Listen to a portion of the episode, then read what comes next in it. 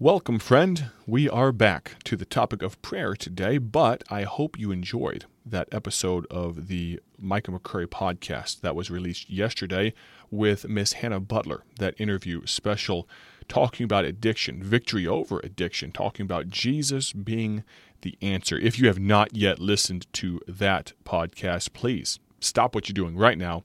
Go back and listen to it. Set aside about 45 minutes. It's an excellent listen at least her talking was, maybe not me, but hope you'll enjoy it regardless. We are in chapter number three of Purpose in Prayer by E.M. Bounds. I will cut short the rest of the introduction. We are concluding chapter three with this reading. We begin here. We do more of everything else than of praying. As poor as our giving is, our contributions of money exceed our offerings of prayer. Perhaps in the average congregation, 50 people aid in paying, while one saintly, ardent soul shuts himself up with God and wrestles for the deliverance of the heathen world. Official praying on set or state occasions counts for nothing in this estimate. We emphasize other things more than we do the necessity of prayer. We often say prayers according to a certain prescription but we do not have the world in the grasp of our faith. We are not praying in a way that moves God and brings all divine influences to help us. The world needs more true praying to save it from the reign and ruin of Satan. We don't pray as Elijah prayed. John Foster put the whole matter very practically. When the church of God is aroused to its obligation and duties and right faith to claim what Christ has promised in Matthew 21 22, all things whatsoever, that is when a revolution will take place. But not all praying is true praying. The driving power, the conquering force in God's cause must be God Himself. Call unto me, and I will answer thee, and show thee great and mighty things which thou knowest not, Jeremiah 33 3 says. That is God's challenge to pray. Prayer puts God in full force into his own work. You see, faith is only omnipotent when it's on its knees. And when its outstretched hands take hold of God, then it draws upon the utmost of God's capacity, for only a praying faith can get God's all things whatsoever. A marvelous prayer of the Old Testament a prayer that has already been cited in an earlier chapter, is related again in the New Testament in order to provoke and stimulate our praying.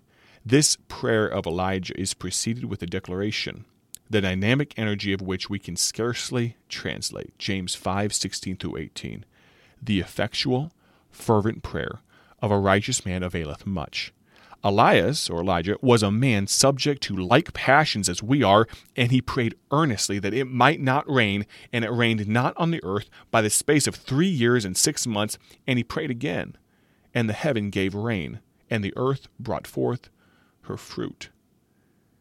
But why do we not obtain results by our praying? E.M. Bounds continues. Why are our prayers not answered?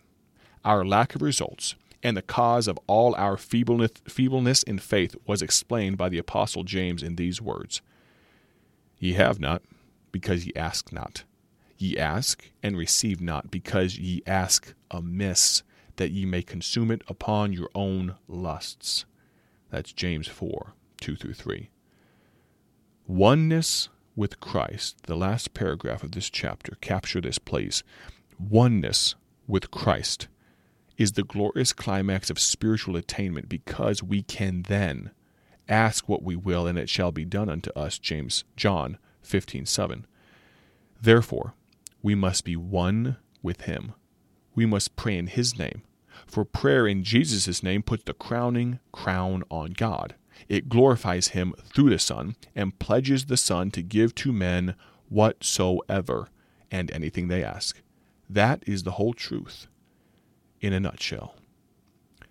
So concludes chapter number three of E.M. Bounds' book, Purpose in Prayer.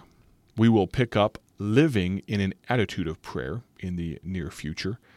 There will be more interviews to come. Can you believe it? We went from a sabbatical stretching back almost a year with nary, scarcely a thing.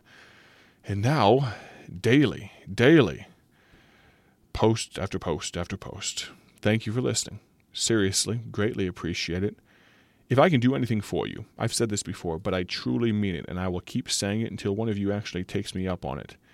Text me, please. 309 316 7240. One more time 309 316 7240. God bless.